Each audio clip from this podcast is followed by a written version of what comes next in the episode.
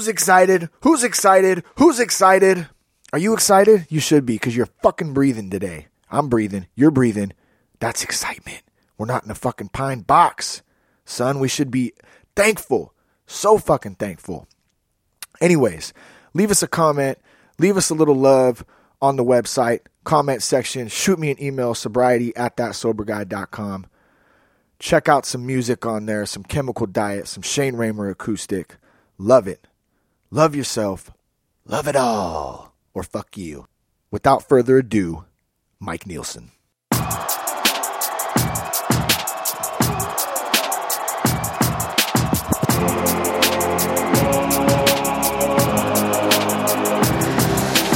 This is Shane Ramer, and you're listening to That Sober Guy podcast on Recovery Radio. Living one day at a time for a sober, healthy, happy life. For more information, visit www.thatsoberguy.com. And now, let's start the show. What's up? We're talking with Mike Nielsen today. Mike, what's going on, man? How's it going, bro? Doing well, doing well. I feel like we've done this before. Something like that. Oh man. So, um, where to begin? Let's. Uh, I got a few emails recently, um, and one of them in particular stood out from uh, a girl named Kristen, and I'm just gonna kind of kind of go over what she said. What she said in. Um, well, let me, let me just read a little bit of it. It says. Let me start off by saying how much your podcast has helped me on my journey to recovery. I listen to you when I'm at work, and when I'm at work, I'm completely gung ho about staying sober. Of course, it's easy then because I'm at work. It's when I'm alone and I'm home that I have the problem.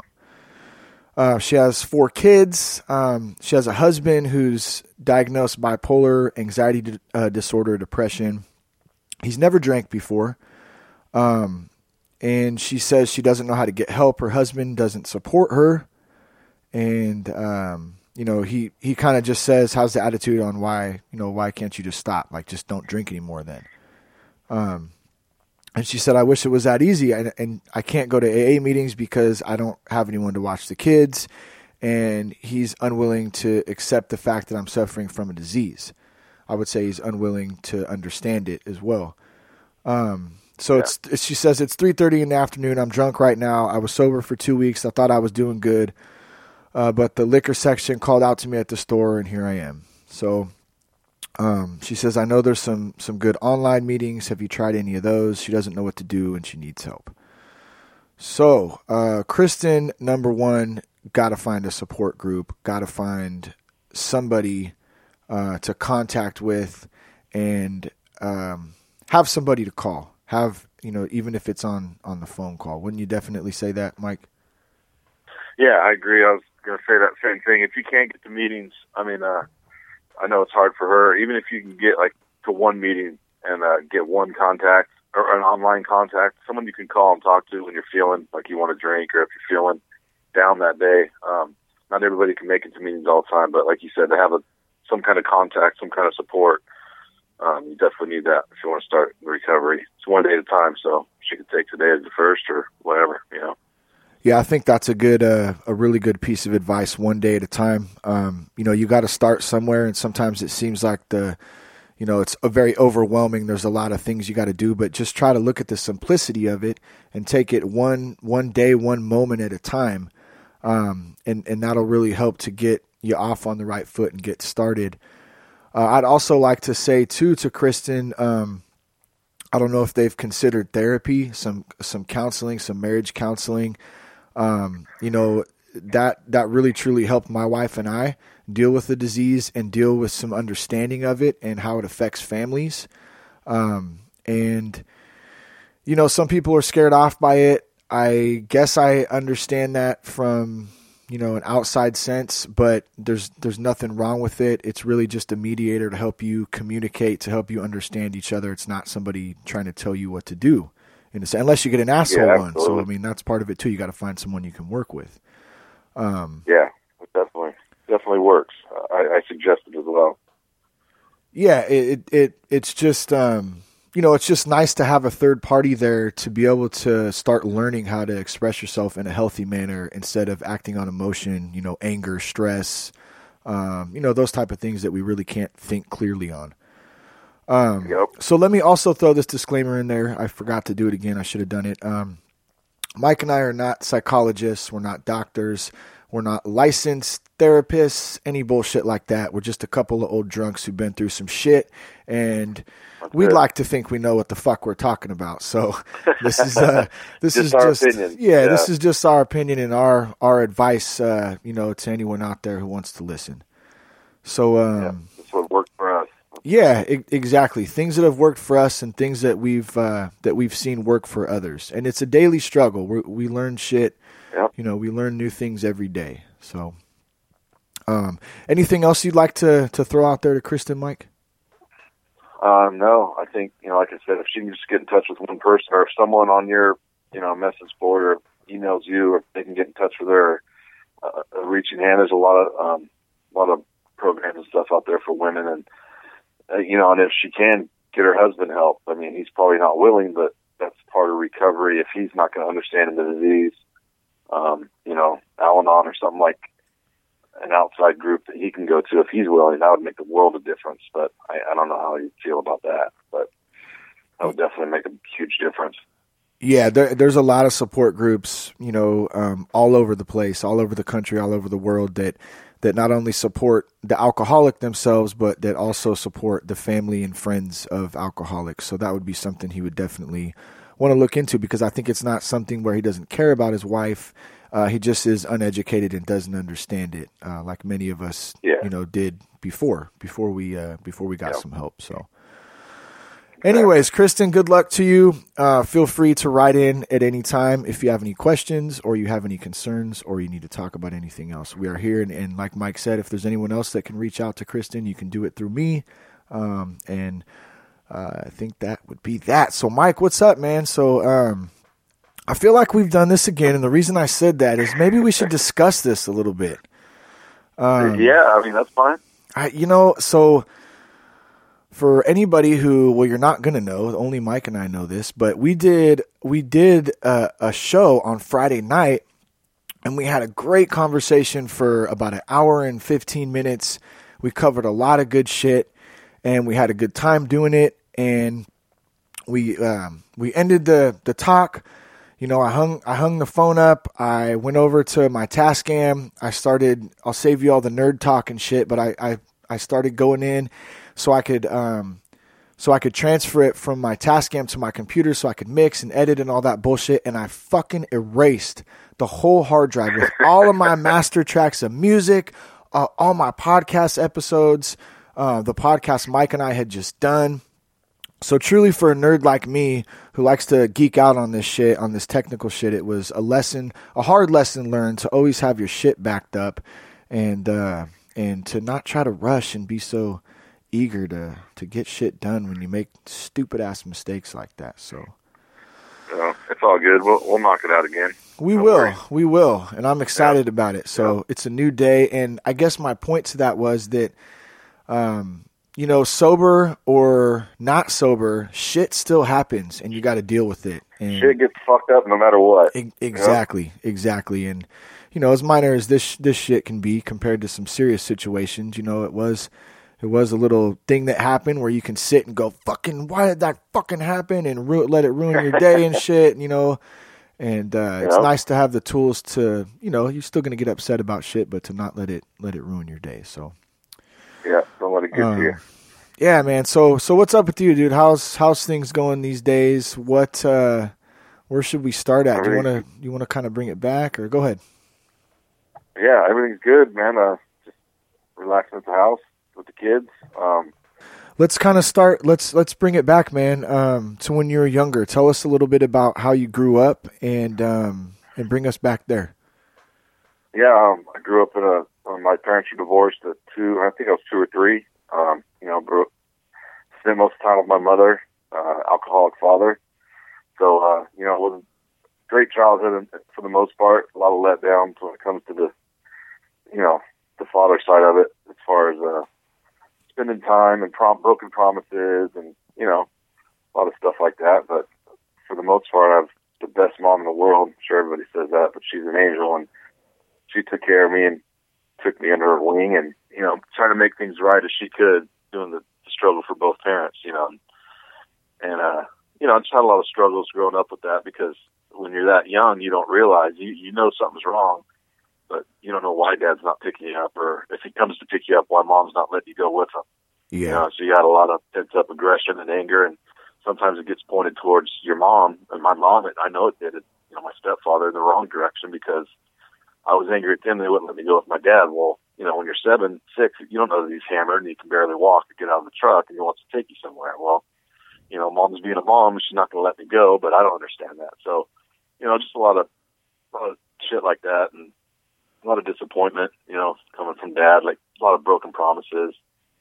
The, stuff that the classic, uh, anywhere. It- it- the classic tell tell all of the alcoholic the the broken promises Yeah. and broken dreams and a lot of I woulda, coulda, shoulda type of shit. Yeah. All the shit that we could have done or would have done, but never did, you know. So, uh, you know, and then once I got old enough to realize alcohol was the issue, then of course I was never going to drink in my life. You know how that goes. I'm sure many alcoholics have said that with Oh, yeah. alcoholic parents, and you know, you just fall into that fucking cycle. Freshman, freshman in high school, that type, those type of years, and you know, get in a little partying crowd, and then it's fucking downhill from there. Isn't it Yeah. funny like how how when you're younger like you just said you know I my dad's an alcoholic um you know and I I have the same the same issue with that as well as, as my dad but like when I was young too said the same thing I'm I'm not going to drink when I grow up I'll never smoke I'll never do drugs like I would Nope. never ever do that cuz I saw what it what it did to my family and to my dad and Yeah, if I, I'm just this is just kind of like popping in my head right now. It's kind of crazy. Is that even back then we were trying to control that that disease, that alcoholic way of thinking. So even when we were 15 Yeah. or 16, we started to like you know have some beers and shit at the party during high school. You you that's when it starts. Like okay, well I'm just gonna have like a couple of beers tonight. You know that's no. I just I just go out on Saturdays. You know what I mean? That's Yeah. kind of crazy. It Oh, yeah. start it starts very young. Oh yeah, real young. I mean, you know, people were drinking in seventh, eighth grade and shit, Boone's Farm and fucking forties, and I'm just like, no, I don't want none of that. hmm You know, freshman year, I fucking had a couple beers, like you said, it was a Saturday, Friday night thing after a football game, or and it was a Saturday night thing, and you know, next thing you know, it was, hey, Friday after Friday at lunch, let's get a fucking couple forties, and then Monday, hey, let's get some forties on Monday, and you know, fucking like tenth or eleventh grade, it was every day at lunch, and we're fucking getting hammered, and Going back just, to school. You know, it, yeah, going back to school drunk and just being stupid, and you know, and you don't realize at the time because you got a couple buddies that are doing the same thing. Well, you're the one doing it every day, and a couple dudes are doing it on Tuesday, and you got a dude that'll do it with you on Thursday. Do you think, oh, there's always someone to party with, but yeah, in yeah. theory, your your disease took over, and you're doing it every day. This dude's doing it once a week, so you think you have it under control. The 15 year old, but it's already it's already too late. You know what I mean? It's already it's already sank its claws in. I know it's kind of funny how you like compare it. You're like, well, I, I'm not as bad as that guy, so I might, I must be yeah, fucking all Well, right. You know, yeah, that's funny, and there, there is. And we were, I was talking about that with someone last night at that party we attended. Um, a guy that we went to school with. There was two dudes that were way worse than me. So I Uh-huh. just figured, fuck, you know, Yeah, you know, we're talking about dudes licking beer off the floor, doing stupid shit like that, like anything for a drink. And I was like, I ain't gonna do that shit. If I don't have the money to buy it, I ain't gonna drink it. Well, yeah, you know, it, it's just your it's just your disease making excuses for you to, to drink. You know what I mean? That's all it is. yeah, dude. That's that's uh, quite interesting. The excuses and the justifications, and uh, Yeah. um, you know, I, I guess excuses would be the main one. Just well, Oh yeah. I had a long day, or I'm sad, right? I I feel like good day. shit. I need a drink. Yeah, exactly. I have a good damn. I feel fucking great. Let's get hammered tonight. Like that rush. I remember that. It would be like this rush of like adrenaline almost. You know, you'd be so excited to, to get out and release and Yeah, Man, what yeah, a- pulling up to the liquor store, knowing that you're going to get a forty, or you know, the one liquor store knowing you're going to get a fifth of Jack, or you know, Jägermeister's on its way. It's just like a fucking Christmas. You know what I mean? It's, it's, well, it, yeah, and the, and the dark side of it though is is uh, is where that leads to, you know, and you don't you don't Oh, think about it at the time because you're just so one track mind. You're so wrapped up in that in that thought process of, you know, to oh, maintain my sanity, I need to be intoxicated, you know, pretty much at all times by the end of my by the end of my drinking. you think of all the good, you know, all the good times, and everybody's partying with you. But well, when the party ends and it's you're waking up the next morning throwing up, and you need to drink just to get through the day. You Yeah. know what I mean? Then, then that dark place starts hitting. Like, well, now I'm now drinking's no fun anymore. You know what I mean? Now it's just fucking. I'm sick, and if I don't have Yeah. to booze, I probably ain't gonna go to work today. You know, or Yeah. I ain't gonna function today. I'm gonna.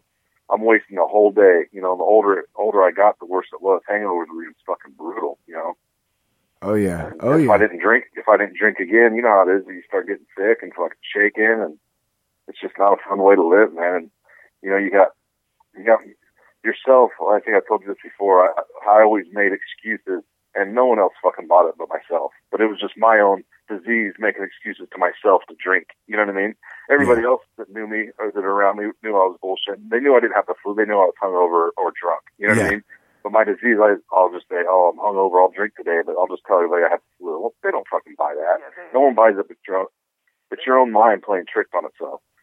Yeah, it's it's it's almost comical like that that we could actually think after that I they're, like somebody's going to believe that. You know what I mean? Oh, they're not going to Yeah. fucking know. It's like, come on, it's it's obvious. Yeah. You know? It is. It's funny once I stopped how I realized like fucking what full of shit I was. You know what I mean? Yeah. And the Oh, only yeah. person to believe my shit, believe my own shit was myself. You know? Yeah. That's that's that's the truth. Um, you know, you brought you brought a good point up a, a little bit ago when it stops getting fun, when it's just more or less to maintain, and it's you're so Yeah. deep into it, it's just what you do. Let's talk a little bit about that. and that that came for me later in life. Um, you know, I, I still party. You know, my my whole thing was um, there's different kind of drinkers, and it's like I said, I'm not a psychologist, but in my opinion, there's different kind of drinkers. My dad was an emotional drinker, so he would drink um, a lot of, you know, if he was in, if he was upset or even if he was happy. You know, for me, I just like to party. Like I was the party dude. You know I mean? That was my thing. Like if it was a Friday or Saturday or a Tuesday and people were having a party, you know, I had my own house. I'd have people over here, fucking bring some booze, let's turn some music up, and just fucking rage. You know what I mean? Yeah. That's what I like to do. And then it started to get, you know, so bad like I was saying, the next day, then you have to drink to feel better. But early on, you know, when I left high school, I partied like that. Still, you know, I was partying almost every day. You know, when I can get away with it. And then, uh, I- you know, I went to junior college here at Solano, and I remember I already had one DUI, so I didn't drive. I couldn't drive to work. I was like, I couldn't drive to school. I was like 18. So I had someone buy me booze. I stashed it in my closet, big bottles of booze, and I would drink on the way to school in the big thermos. You know what I mean? So that's when I knew I fucking, you know, shit wasn't getting bad. And then obviously I had to drop out of school. But at that time, I got an apprenticeship to be a plumber. So my disease was telling me, "Oh, you don't need school anyway." Well, I would have, I would have failed. I would have flunked out regardless. You know what I mean? I just happened to, you know, think I could drink and and and do that shit, but you can't. But it's just another one of those excuses in your mind you make. So Well, with the job you know. too, like with the job too, I can remember thinking, well, well, damn, if I have a job now, I can just work, and then like that's the perfect excuse that is that is very well known. Well, fuck, I work hard, so I'm gonna I'm gonna you know party hard. I'm gonna I'm gonna drink Yeah. when I get home, and it's like it's very acceptable lifestyle, you know, for oh a lot yeah, of people. that's a lifestyle, you know. And that's what you know. I was 18, and my dad had done it his whole life Yeah, after work. yeah. Fucking I don't have to go to school now, so now I can. I can go to work nine to five and come home and make a drink. It's part of uh, you know like, the American way, right? I'm an You see it adult. on- You see it on TV, yeah. I'm an Yeah. adult. It's American way. Look at look at all the TV shows. Everybody comes home and has a beer. You know what I Mhm. mean? It's that false bravado that everybody. Well, I want so you know what I want. wa- an alcoholic. real, real quick though, I want to point out because so, someone had brought this up to me. Um, I can't remember who it was now, but someone had, someone had brought it up, and I, I kind of it kind of rang true to me too. Is I want to be clear that there there is a lot of people out there, um, which I don't understand myself because I can't do it. That doesn't mean that other people can't. Um, that Yeah. that do come home and they're able to like crack a beer and have Oh, yeah. one beer Absolutely. and and mellow Yeah. out and and you know and that's what they do so actually i think it was mark mark lundholm that pointed that out on um on one of the Oh, episodes we did you know and he and he said like once i realized that it wasn't so much alcohol that was the problem it was me that was the problem like that opened my Yeah. mind up a lot when i you know when i really realized that too because it's like you know alcohol there are people who can drink responsibly, and unfortunately, or fortunately, I'm not one of them. Yeah, and I am not either. I'm, you know, we're not. That's just Yeah, that's just part of it. we just weren't made that way. And people are, like you said, absolutely. I mean, there's, you know, probably half, I don't know how many, but tons of Americans can do that. Yeah, I don't know how, everyday but life form. For us, we can't. Yeah, Yeah. I, I don't know how either. yeah, there's, there's not, there's no definition in, in my wordplay that's one beer. There's no, none of that ever in my life is the one beer thing. You know what I mean? I, one beer is us. It just doesn't register on my, you know, yeah, I don't, I don't really, really get no- it either. But yeah, it's just we're just different people, you know, and, and uh, you know, like we talked about, I think it's genetic and it's a learned behavior at the same time, but yeah, you know what? Let's let's do. let's elaborate on that a little bit because um, we kind of touched on that previously about the genetics of it and then the learned behavior part of it. Like, what's your take on that? Um, I think it's absolutely genetic. I mean, this again, just my opinion from the life I've lived, the life my father lived, my uncle lived, my grandfather lived. Um, you know, they uh, it's it's in my blood, I believe. You know, and I think, you know, at a young age, so obviously I learned it from my father, from watching him and, and wanting to be like him. Well, at first, not wanting to be like him, you know, and then once you have your first taste of booze and like it, then you know you're going to be like him, and it's a scary. Oh yeah, For me, it was a scary. It was a scary slope because I slowly watched him die from the disease. Um, so even that didn't make me quit at first, but I absolutely think I got it from you know I had my father's brother died of stomach cancer, which um, we think might have been related to booze. We you know can't say for sure. My dad died of cirrhosis straight up, so he he died from alcoholism. Um, I think it's passed down. I think it unfortunately is in our blood, but it can be a learned behavior as well. I, I obviously learned it from my environment, um, not only from my parents, but the shit we watched as, as teenagers, the shit we listened to as teenagers, the shit we were around as teenagers. Um, yeah, you know, that shit's fun. That shit. You, no one wants to be the not cool guy in school. You know what I mean? No one wants to be the guy at the party that doesn't drink or uh, that doesn't listen to the cool music or, you know, yep, no one wants to be that guy. So if it means having a 40 in our hand and for our generation, then that's what it meant, you know, or fucking drinking Boone's or whatever was cool at the time, you know. It's it's part of that too. I, I think it goes hand in hand. I think it's just a double edged sword for people like us that already have it in our genes, and then have that peer pressure and that wanting to be cool. So then it's like fuck. Once you once you taste it, once you get it in your your blood, then fuck, you're fucked. You know what I mean? There's no like I said in high school. There's no Friday Saturday parties for me after like tenth grade. No, I'm talking fucking at lunch on Tuesday, Wednesday, Thursday. We were getting 40s and 32s and sneaking whiskey in in our fucking lunch pails. You know what I mean? It's just Well, I'm thinking you that there was nothing wrong with that either. It was just kind of like, uh, you know, I think No. and I think part of it too is peer pressure and wanting to be the cool kid, like you said, like trying to. yeah. I mean, not, know, not even so much like the growing up. Yeah, yeah. You you you Yeah. want to you know, and you want to have fun and shit too. And let well, let's bring it back to some realness too. Like, how many of us just like the feeling of being drunk? You know what I mean? That that Yeah. liquor that liquor courage, that that feeling of like, Yeah. because a lot of people are socially awkward, and that's why they drink. You know, Yeah. that's that people that's people don't know how to that wall. act. You know, yeah, exactly. You, you're you're complete. Yeah. You, you loosen up. You know, you feel like you can talk. You feel confident. You feel like you you know more. Um, but how that- Everybody's friend. Yeah. yeah, exactly, exactly. It's easier for a lot of a lot of guys to talk to girls, you know, when they've had a few drinks. Oh, yeah. Um, and that's part of teenage life. You know, I, I could, I, I still live in the, you know, I live in Vacaville like you. I grew up in this town. I know half the people I went to high school, and I can tell you every party I've been to that they were at, and they did the same thing I did, but they don't have that issue. You see what I'm saying? That's part of normal growing up. Everybody's gonna go to parties, have a couple beers. Yeah, You know, that's that's part of being in the cool crowd. But you know, half the people I see they don't struggle like I did with the disease. You know, people. That's why I think it, the learned behavior is partly just fuels our fire of having a disease that's I think I hereded uh, that I inherited from my father. That's that's Yeah. my take on it. He said I'm not a professional, so that's my opinion. Well, and that's and and what is that? What is that from? That's uh, I remember that from a show or something. So that's my take, and I'm Yeah. sticking to it. If, if you hear if you hear me say if you hear me say anything funny, it's already stolen one. You know what I mean? So you're gonna steal it. If you're gonna steal it from me, I already stole it from someone else. We'll just recycle that enough. shit Not that all the way. Yeah, I'm not that original, so don't give me any credit. Oh man, remember, remember that quote? You're unique, just like everyone else. I love that quote. When Yeah. you told me that last night, I was like, dude, that's classic. Yeah. Yeah. When you told me who told you, and I'm like, yeah, that's fucking. Oh yeah. That sounds like it. That, uh, well, we'll yeah we'll give credit where credit's due. That came from Chris Elliott, and uh, uh, Yes. otherwise known as Pharmacist Chris. He uh, he he coined that, or I don't know if he coined it, but I heard him say it. And uh, you Yeah. know, it's just kind of kind of a, a funny thing when you got all the hipsters and everyone trying to be so fucking, uh, you know, I'm I'm an individual and I'm unique, and I'm not hating on him by any means, but it's just kind of comedy. Oh, like, no. You're you're fucking just like everybody else. So I mean, like you look Exactly. exactly the same, you know.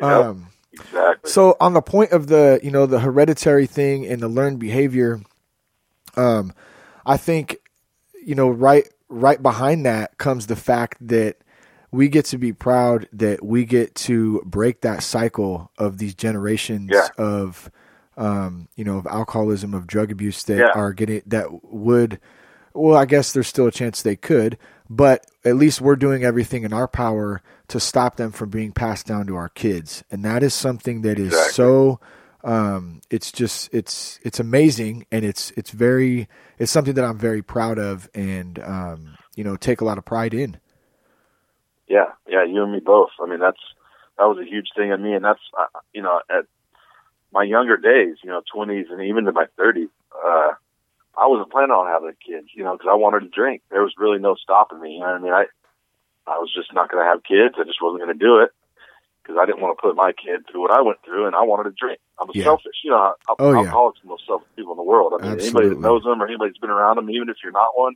if you love one or ever have loved one, they're the most selfish people you'll ever meet. So I was an alcoholic. I'm an alcoholic. I was selfish, you know.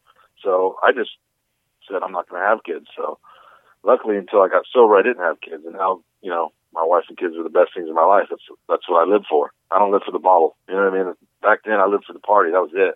I was a party animal. But now I have something better to live for. And like you said, breaking that cycle was a huge thing for me because you know we never know if we're never we're ever going to drink again. I hope none of us do, but my my whole thing is those kids. I, I can't. Yeah. There's no way I can't look in their eyes and I can't see the disappointment that I grew up with. I just I can't.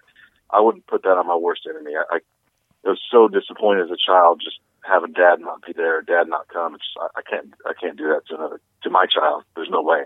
It's just it's heartbreaking. So, yeah you know, there's there's uh there's something about disappointment as a kid that you that you don't understand that It's really worst. yeah it really does something to you form. and you don't forget it you know my- you don't forget yeah, it in my opinion, yeah, in my opinion, I, I mean, this is my opinion. I've never been, a, well, I have been abused. That's the worst form of abuse was what my dad did. My dad never laid a hand on me. I could probably count on one hand the times my dad yelled at me. But that disappointment he put me through is, I mean, it, it's just my heart's broken to this day. You know, I, Yeah. I got to, close to him at the end of life because we were both alcoholics, but I never got a childhood with my father. You know what I mean? Like that's. That's to me. I don't want to compare it to getting abused because I, I don't want to be saying that. That's yeah yeah right. no but I, I got what you're I saying mean, though for, it makes for me, sense. that's my form of just like I'll never get over that. There's, uh, you know, I'll, I'll carry that with me the rest of my life, and it's good. It's it's fuel for the fire for my kids that I'll ne- I can never put them through that. I couldn't do it. Well, that's and that that's that's what I was gonna say is that you know you now you get an opportunity, you know, to take that to take that hurt, to take that pain, that disappointment, and you get a chance to offer something so much more greater and better to your kids and and not have to not have to have them grow up like that. And so you know Yeah. you, you heard the old saying everything happens for a reason. Well, um, you know maybe maybe in some odd way that's the reason you know because you you went through that shit now you don't have to to do that to your kids they get to grow up in a healthy you know environment and by any means we Yeah. all know shit fucking shit at home all the time ain't it ain't leave it to beaver we still got our problems we Yeah, still have things that we Oh, go through like money problems like um you know stress absolutely. It's the problems kid job in the world. problems yeah yeah i mean but parenting is the hardest thing by far. fucking a dude you're I mean, telling we're all me going to make bro. mistakes. Yeah, There's, we're all going to make mistakes, and we're going to trip over shit. But if I can give them the best life I can by just being here, and uh, and, and not disappointing them, then you know I I consider my job done. You know. dude marriage and and having kids the two most rewarding things i've ever done in my Oh, life but the two most difficult things you know right Oh, yeah. next to it i mean it takes a real woman it takes a real man to to stand up and, and to raise a family and to uh to take responsibility and you hear that when you're younger before you have kids and you don't really fucking get it but man once you have kids it's Oh, yeah. it's a fucking it's a completely different game a whole nother ball game. You know. Well, and back to back to the uh, the email from the listener Kristen too. You know, she she had mentioned she had four kids. Uh, we all know how stressful that can be at times. I mean, I only have two kids, and sometimes, I mean, I I got to take Oh, yeah. count to ten and and take some breaths because I will lose my fucking mind sometimes. You know, it's just it's Absolutely. there's a lot going on. There's a lot of a lot of pressure, a lot of overwhelming feelings sometimes if you got things, you know, things life basically. Life's throwing shit at you and you you constantly trying to deal with it. So I can see and I can understand where she's probably coming from without the support groups and that type of thing. She doesn't have anything to learn to to lean on really right now. And so it's like, well, the best thing to let all of this shit go away is at least if I'm drunk, I feel fucking good. I feel high, like I feel okay. You know, so yeah. that's the importance of uh, of getting that contact. Um, you know, someone on the on Yeah, the you- speed dial yeah. you can hit up. yeah, just call somebody if you feel like you know drinking or someone to talk to. Even if it's someone that I mean, it's better if it's someone that's been through a pro, you know, been through what you've been through. But you know, when I got sober, I didn't do a program. I went to meetings, but you know, I talked to people that you know knew my situation, but weren't necessarily in my same boat. Strangers, like you told me before, you talk to strangers. You know, anybody that'll talk to you. You know, your neighbor, someone that that'll just you know let let you bend their ear for a half hour. It feels so much better to talk. You know than you know. Well, pe- people have a hard time communicating these days, and I think partly Yeah. I think part of it is just technology's evolved, and you know we're so locked into all- cell all- phones and computers, and the whole communication thing is fault. much yeah, Facebook, Twitter, I mean all that shit, and it, there's there's good sides to it too, but fuck, I mean Yeah, you don't oh, yeah, people don't Yeah. Genuinely know how to communicate anymore. At least in fucking California, I've never been to to the Midwest, and and I hear that people are are very friendly out there, so I may be wrong about that, but Yeah. I know out where I live, I mean, there's there's nice people and shit, but people are just all about themselves. They're all about fucking Yeah. life is um, a big fucking hurry. Hard to you find know? a yeah. It's hard to find a genuine people anymore. You know Yeah. I mean? Like you said with that Facebook, people don't communicate anymore. But you know, it, it's hard to find a, a genuine person that actually care about people's feelings and you know, and are doing things for the greater good anymore. Everybody Yeah. wants, what are you going to give me type of attitude? Like, Yep. motherfucker, you know what I mean? Like, what's in it for me? Like, what happened to helping thy neighbor and all that shit in the Bible or whatever you may believe in? Just do something because it's good for the day, you know? Help someone out because you can. Don't do it for what you're going to get back. You know what I mean? And- karma is a huge thing, and and in this disease, if you don't have any, you're going to need a lot of help. It's a long road, and I, you know, I've been sober almost four years, and I, I always need help. You know, whether it's my wife or my mom, or you know, you're always going to need help in life, and even if you're not an alcoholic or whatever, just you know, treat people like you want to be treated. You know, be genuine, and if you don't have time to be genuine, tell them, hey, hit me next time. I, I, I got to deal with my kids right now, or I can't talk right now. You know, just tell people straight up. One one of the main the main main foundations of recovery, you know, with whatever your addictions or problems are, is um, you know being of the greater good to your to your brothers to your sisters, like giving, uh, Yep. being of service, helping people, and that's something I learned, um, you know, over the over the course of of this last year and a half is that like when I I'll get you know selfish and I'll get so wrapped up in my own mind and my own problems and my own issues and shit and the best fucking way to get out of that is to help somebody. And I think that's a Yeah, key absolutely. tool for somebody to understand who's maybe just trying to get sober and just trying once you get over the um, you know the physical the physical side of actually um, you know detoxing and, and kind of starting to feel a little bit better when you start trying to learn and train your mind I mean, just start doing shit for people. You don't need, you know, you Yeah. don't have to get something out of it. You know, you don't. Oh, and, but you will get something out of it. You'll get peace of mind. You'll get this great feeling in your heart that, like, damn, I'm actually. What's our purpose here? Our purpose is to help each other. I know it sounds hippie-ish and shit, but it really is. It's yeah, humankind. It's human nature. Mm-hmm. You know, yeah, and you gotta. I touched on this. I think last time we talked. Um, for me, it you gotta have something to fill that void of your boozing or partying or whatever you did. So there's a lot of different things you can do, but helping people that's the main thing. You know, if you Yep. just go out and hey, if your neighbor needs help mowing her lawn or she wants some leaves to pick up or fuck even pulling her garbage cans in off the curb, you know, go say hi to her. Just little shit like that. Like Little things. you know, I know that shit doing shit like that makes you feel so much better than getting fucked up. You know I- what I mean? Like I heard one guy. He said he goes. uh he goes, man, because you just said little things, and that just this just popped in my head. I didn't mean to cut you off and shit, but he he goes, uh, he goes, he goes, just he goes. You know what I do? One little thing. It sounds fucking stupid, but instead of leaving my shopping cart out in the middle of the fucking parking lot, I walk it all the way back up there and I put it back in there. He goes, I don't know, for some reason that Yeah. works for me. Just little shit like that Yep. that like you're you're kind of you're, you're helping, man. You know, and that shit will start to Yeah. add up. Holding doors for people, for old ladies. You know, if you see somebody, help her across the street. You know, anything, man. Just you know, let's let's restore human kindness. You know what I mean? Let's get back to that. Let's let's not pass people up on the side of the road. Or if you can give a hand, give a hand. You know, How about a hand? just don't do that shit anymore. How about a hand job? Do we got to do that? Yeah, well, everybody sees a hand job. That's, that's Oh, for sure. man. Fuck, fuck, fuck, fuck. I don't know. Sorry, my mind goes off sometimes and just fucking. I, I, Uh. I speak before I think. Sometimes my wife gives me shit Yeah, all I the do time. too. I 'cause- gotta watch that. yeah, man. I don't know. Us, us men, man. We got some dirty fucking minds sometimes, you know. But hey, I guess it's normal, right? Normal. That's how, that's how we roll. That's how we roll.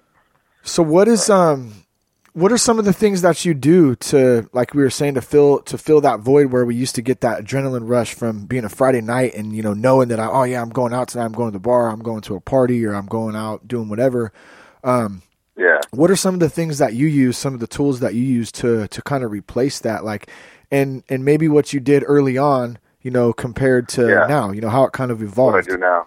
Yeah.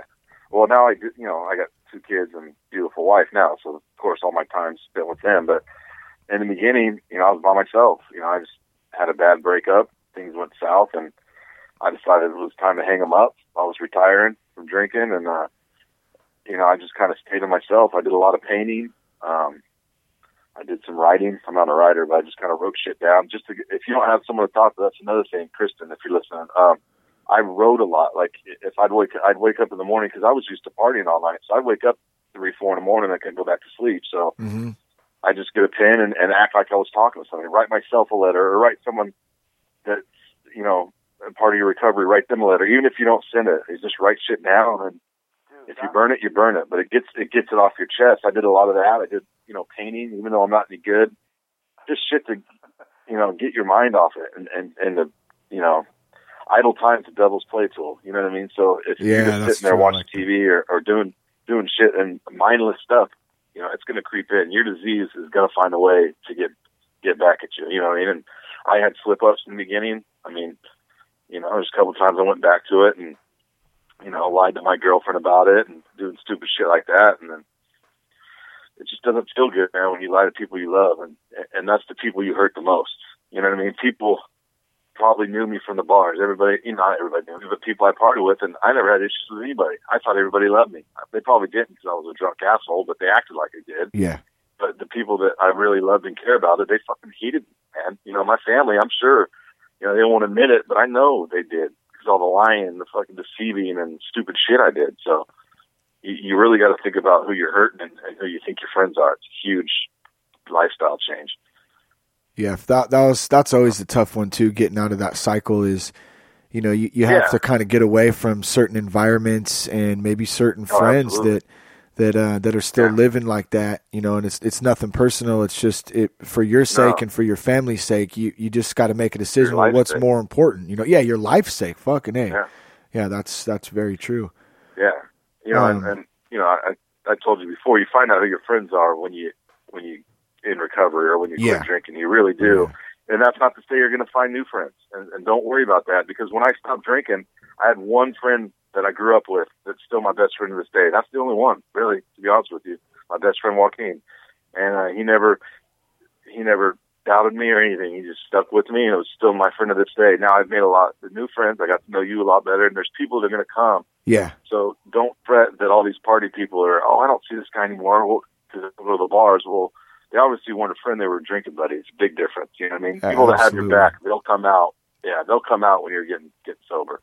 You'll you'll find out who they are. They're mostly going to be your family, which is a blessing if you have a good family. It's not going to be a couple close friends. So, you know, it's just how it works, man. It's how it rolls. Yeah, dude, I, I'm definitely blessed in that sense, man. I had a great, you know, support group going into recovery. Um, you know, I went to a 30 day treatment center, and like, you know, I was, I had my wife, I had, you know, my mom, I had, um, you know, I had friends, other family that, that supported me, you know, and I can't, Yeah. I, Oh, yeah. a lot of people aren't that lucky is, is I guess No, what I'm getting like- at. well, like- and it's like, Well, what yeah, do like you, Kristen. yeah, well, yeah, exactly. Okay. Yeah, exactly. That's a, that's I mean, a great she has point. nobody, and the one that she does have doesn't realize it's disease. I was blessed like you, were. my mom was married to my father. She knew the disease. She'd been in, in and out with the disease, so she knew I had the disease. And as much as she probably hated me at times for doing what I was doing, she knew I was sick, and she knew she prayed hopefully one day I would change, and I did. And she always had my back from day one, and still does. So we're lucky in that. You know, but like I said, the people that don't, you know, there's there is support out there. If it's not your family or friends, there are people out there that you can talk to. You just got to find them. One uh, one thing that you that you uh, brought up that I wanted to touch on too was about the writing thing. That was a lot of the exercises we did it in in recovery is is a lot of writing exercises because there's something about putting a pen on paper that does Oh, yeah. something mentally to your brain where it makes you it makes you acknowledge it. It makes you have to Yeah. really think about it and and um, and kind of get into it versus just um, not acknowledging it in a sense. So, like one of the exercises I remember we did is that, um, you know, a lot of a lot of alcoholics, a lot of um, people who've been abused, a lot of people who suffer from depression. I mean, all kinds of things. They've had rough childhoods. They've you know they've had things happen to them growing up. And one of the things that they had us do in there was to sit down and to write a letter to ourselves um, as as we are now, but we had to write the letter uh, telling ourselves as a kid on why um, you know what we would do differently to not end up in the situation that we are in today. And man, dude, that was a fucking intense exercise to hear. You know, other Oh, people yeah. because this this was a group. Um, you know, this was a group recovery house and so you you know you, not only do you do you do your own but you engage in other people's and you give them feedback and you you know you hear their stories and stuff and um it, you know it's it's really it's just such a deep thing about actually putting something on paper. And you'll see that you know to to those of those of you out there listening who are either involved in support groups or who are thinking about it that's what you're going to get out of that. You're going to hear other people you're going to hear other people's um you know uh mistakes and other people's triumphs and things that they've done. And you can take that and you can apply it to your own situation and, and kind of take what you want out of it Yeah, and like I said, even you know the group thing is great. The people that can't get to a group or like me, I I can't tell you how much shit I wrote and then just did either threw away or I don't even know how much of that stuff I still have. But just to get it off your chest, talk about it, read it out loud if no one's up, you know, just write it out. And you know, I sent some letters, but most of them I just you know got rid of. It's just stuff. Just get it off your chest so there's no one to talk to. You know, you need you need that to get it off your you know, your brain, whatever you're thinking of. If me and you talk for an hour and it touches one person, you know what I mean? One person, then, you know, my job, I, I felt like we did something. You know, like I said, not all alcoholics want help. And, you know, you, you can only help yourself and you're not going to get them all. But if you can get one, you know what I mean? Like I know something touched your life or something made you change, something made me change. There's something in everything of it. Something we said or, you know, a piece of music you hear or you drive by something and see something, anything. If if you know that one person can get changed, and fuck, that's one more down. You know, that's one more person that's going to live to see their next birthday, to see their kids grow up. You know what I mean? That's it's a huge thing. You know what I mean? It goes back to helping people, like you said. You know, if it's not you know one person, hopefully it's 150, but who knows? well Get one, one at a time. And and and that's so true man and and you and i are two of the lucky ones and those people out there listening Yeah. are some of the lucky ones too because i'm sure we both well i know you know your father your uncle i'm sure you have friends as well as i do that that um that have physically uh, are not here they've passed away um Yeah. whether to due to drugs or alcohol or bad or bad decisions and i also have Mhm. a few people who are very close to me um, who are mentally gone, or you know they're Yeah. uh, they're so caught up in their disease and their addictions that um, you know they don't they don't come around anymore. And if they do come around, um, you know, not not a lot of people want to be around them.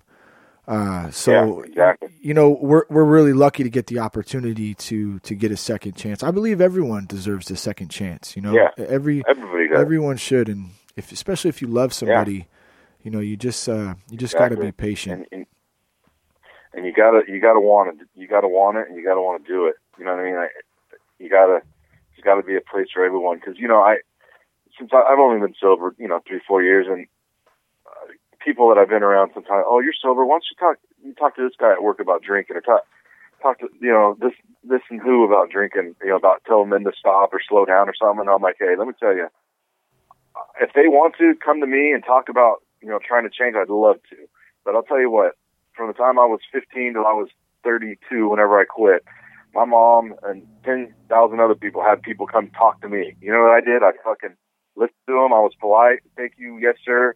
On the way home, I picked up a bottle. You know what I mean? So Yeah. until that time comes for someone, I mean, don't push on them because that's, you know, it gets to the point that I started getting pissed. Like I wouldn't even come around people because they try, they try to push that shit on me. You know, if you're not ready, you're not ready. But Nobody wants to hear from the from the sober guy trying to tell you know, uh, or No, from the ex alcoholic trying to tell somebody else why they shouldn't drink. Like, there's nothing worse than that, No, and you're dead on right. Like nobody, like my dad, for instance, like that.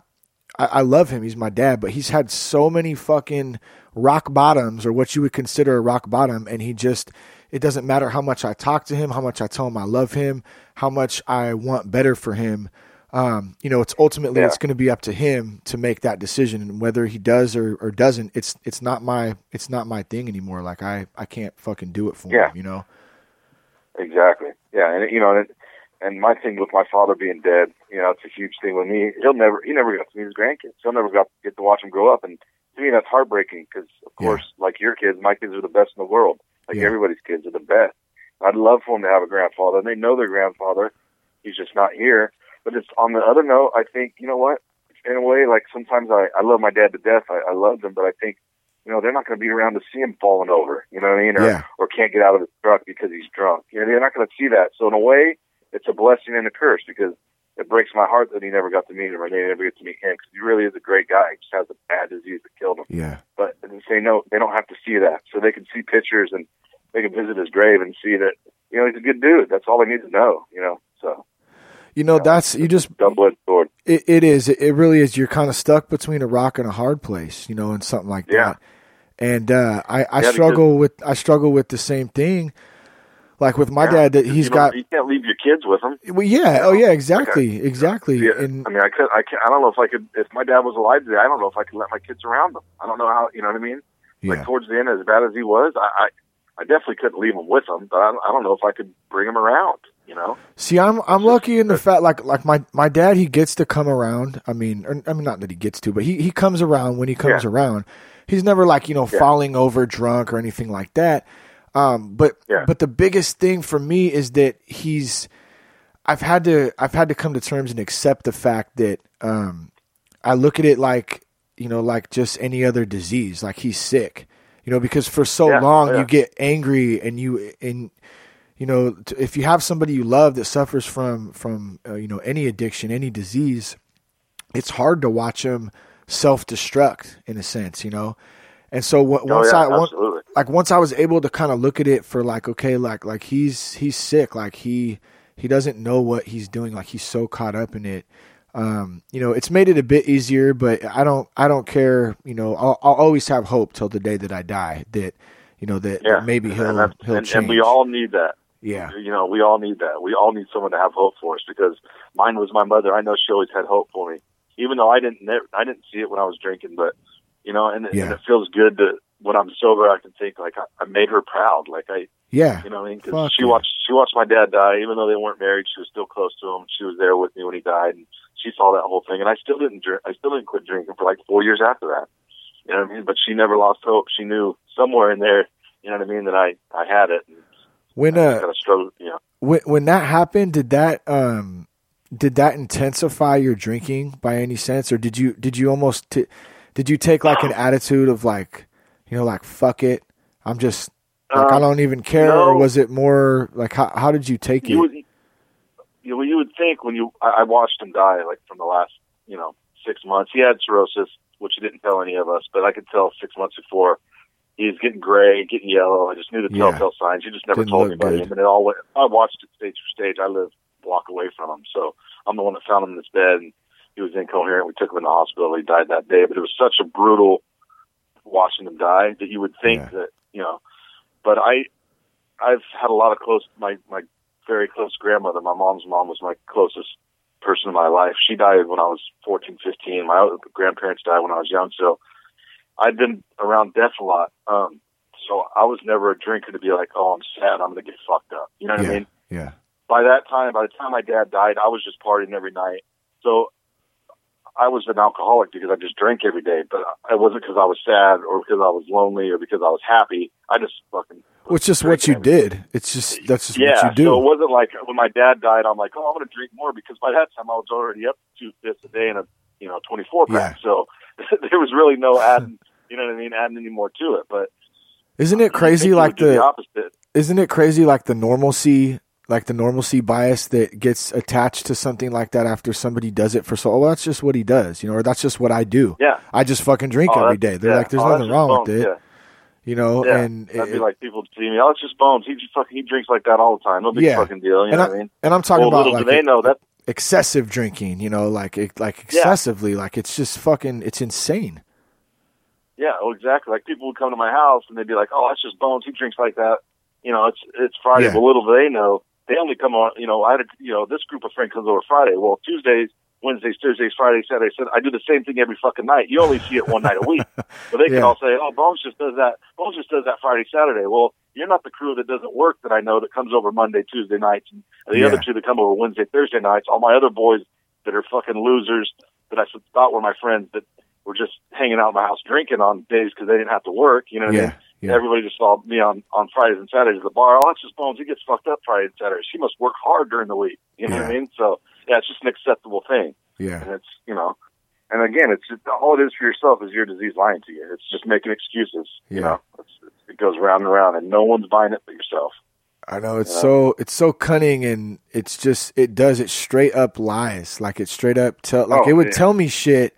I know this sounds fucking crazy for you know maybe someone who who's never experienced it, but I mean it will literally tell you shit like no you're you're fine like quit being a bitch Yeah. and quit like quit your fucking bitch and you work hard.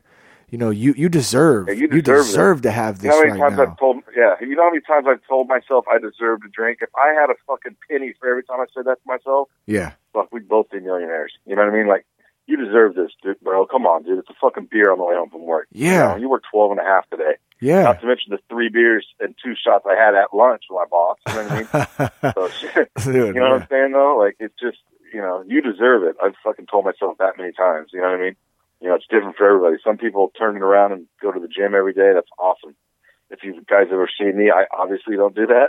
You know what I mean? But find something, you know. You got a broken ankle right now, though, so you got you have an excuse. yeah, okay. Yeah.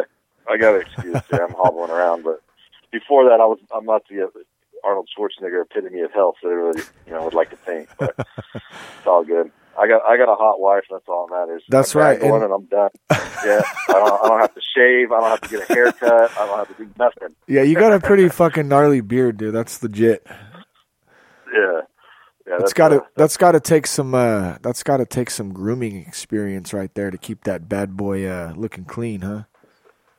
Yeah, it's it's it's a struggle. That's another It's thing. a like, struggle. Uh, my, yeah, it's another. That's another thing. Goes back to my father. Like my father had a beard, and uh, I never wanted to be like my dad. So I Oh, never got it. a beard. And my dad, and No my dad. way. This had nothing to do with booze, but my dad said, my dad said, son, when you turn fucking 18 years old, you're gonna get the Nielsen double chin. That's my last name, you know. And I'm like, no, fuck no. I was skinny. I was fucking 140 pounds, like Yeah. 6'3". I'm like, I get fucking double chin Yeah. dude, I you know I've been drinking. Sure enough, fucking nineteen rolled around. Fucking, I look like a fat. I was still skinny, but I had a double chin. He goes, "You're gonna have a beard by the time you're 21." I go, "No, I'll never have a beard. I ain't gonna look like your ass." You know what I mean? Yeah. And look at me now.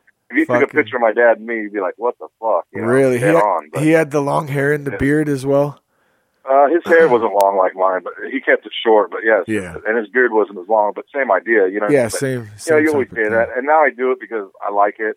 Yeah. Um, and I don't give a fuck really what I look like because I mean I look like a hobo, but as long as my wife loves me and my mom loves me, it's all that matters. But you know, it just it, it goes back to kind of memories in him, and you know I love the guy as much as an asshole he was to me at times, and I'm disappointed he let me down, and he's still my dad. You know, and I had yeah. you know, I talked to you last time about it.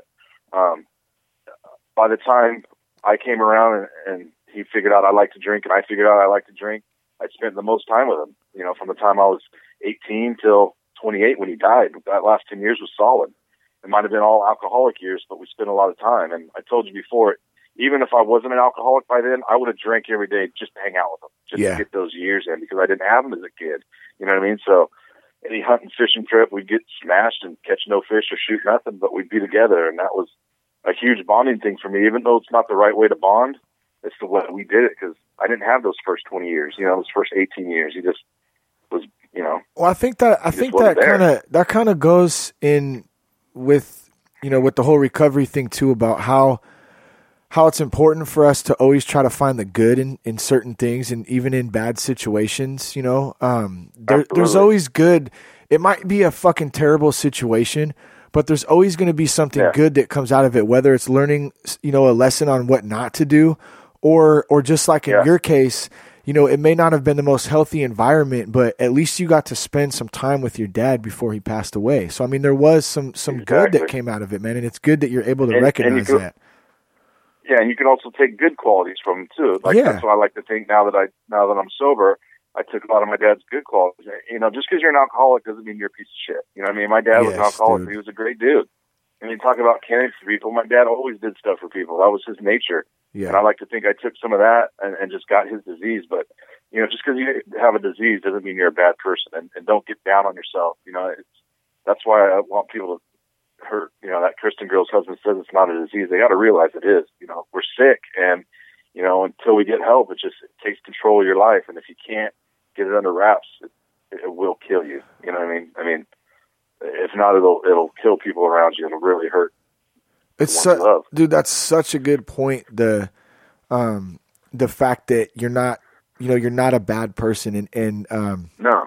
I had a lot of people when I when I first you know stopped. Um, a lot of people couldn't believe that like I had a problem, and they didn't know what was going on in my own mind. They didn't know the extent of it. You know, they didn't know that I was hiding and, and drinking and all that stuff, that secretive stuff going on. And Yeah. they thought because you know I, they liked me and that I was you know always a good dude. Like how could how could he be? How could Shane be an alcoholic? Like he's a good dude. Like he you know, he's not an Yeah. asshole. Like I was never uh, the guy that got drunk and was just a fucking complete dick. That just wasn't me. There's different types of alcoholics. And so Yeah. I think that people have this preconceived notion that all alcoholics or all drug addicts are bad fucking people that they're that you got to be No, an asshole you got to be a dirtbag you got to be a piece of shit and that's such a valid point that you brought up because that's not the case are there pieces of shit and bad people absolutely but ju- Oh, that- that- yeah. not everybody is I, I would i would fucking put money that the majority of people just have an addictive personality an Yeah. addiction problem you know uh, an alcoholism Oh, yeah. alcoholism problem um, so yeah, I mean that's so important. If you're if you're struggling with it out Oh, there, yeah. it doesn't make you a bad person. It doesn't make you weak to admit, No. you know, to ask for some help. You know, it's it's out there. No, that's the what booze, it's for. the booze, yeah, the booze might make you do bad things, but you're not a bad person. I mean, not everyone's a bad person. Like you said, there's definitely, you know, assholes out there and pieces of shit out there that do drink and do drugs. But you know, the majority of people I know since I've been clean are just good people that just have a disease. You know, Yeah. we wouldn't turn people down that, that that had any other disease. So don't look down on someone that has this disease. That's that's how I look at it. You know, until they prove you wrong when they're clean, then you know you got to give them a chance because everybody needs that second chance, like you said earlier. Yeah, yeah, I definitely agree with that. And don't lose hope, you know, either. That's another important thing. Like I just said with my, about my pops, man. I'll never, I love him. Like there's, we've had a lot of shit going in in our lives. Uh, who who the fuck hasn't, you know? But I'll, I'll never give up hope. Yeah. I always pray and I think about him often. And, Yeah. um, you know, I love him. Like you said, that's your that's your pops. No matter what we go through, we got family Oh, and friends that we love. And uh, you know, I guess my point to that matter is, is if if you're out there and you're struggling with somebody who, you know, maybe you're not the one with the problem, but you listen to the show because you're you're trying to deal with somebody who has a problem. You know, just keep the hope. Uh, don't try to preach to them. Just be there for them, and uh, you know that's really Yeah, that's really all you can do. You know, Yeah, and let them come to you if they just be available. You know, that's my whole thing about. Educate yourself too. You know. Yeah, exactly. Well, I think that uh, I think that kind of wraps it up for for this episode. Um, go to the website www.thatsoberguy.com. Leave us a rating on iTunes. Throw a comment on there. Uh, helps rank the show. Helps more people find the show. Um, just want to say thanks again to Mike for coming on and being honest and sharing some uh, some of his uh, experience and um, ideas and knowledge. Uh, Mike, right on, man. Thank you. Yeah, thanks for having me, Mr. Ramer. Appreciate it. Absolutely, man. We'll we, do it again soon. Yep, we definitely will, and uh, we'll talk soon, my friend. Right on, bro. This has been another episode of That Sober Guy podcast on Recovery Radio with Shane Ramer. For more information, visit www.thatsoberguy.com or you can email Shane at sobriety at thatsoberguy.com. Thanks again for listening and enjoy a sober, healthy, happy life.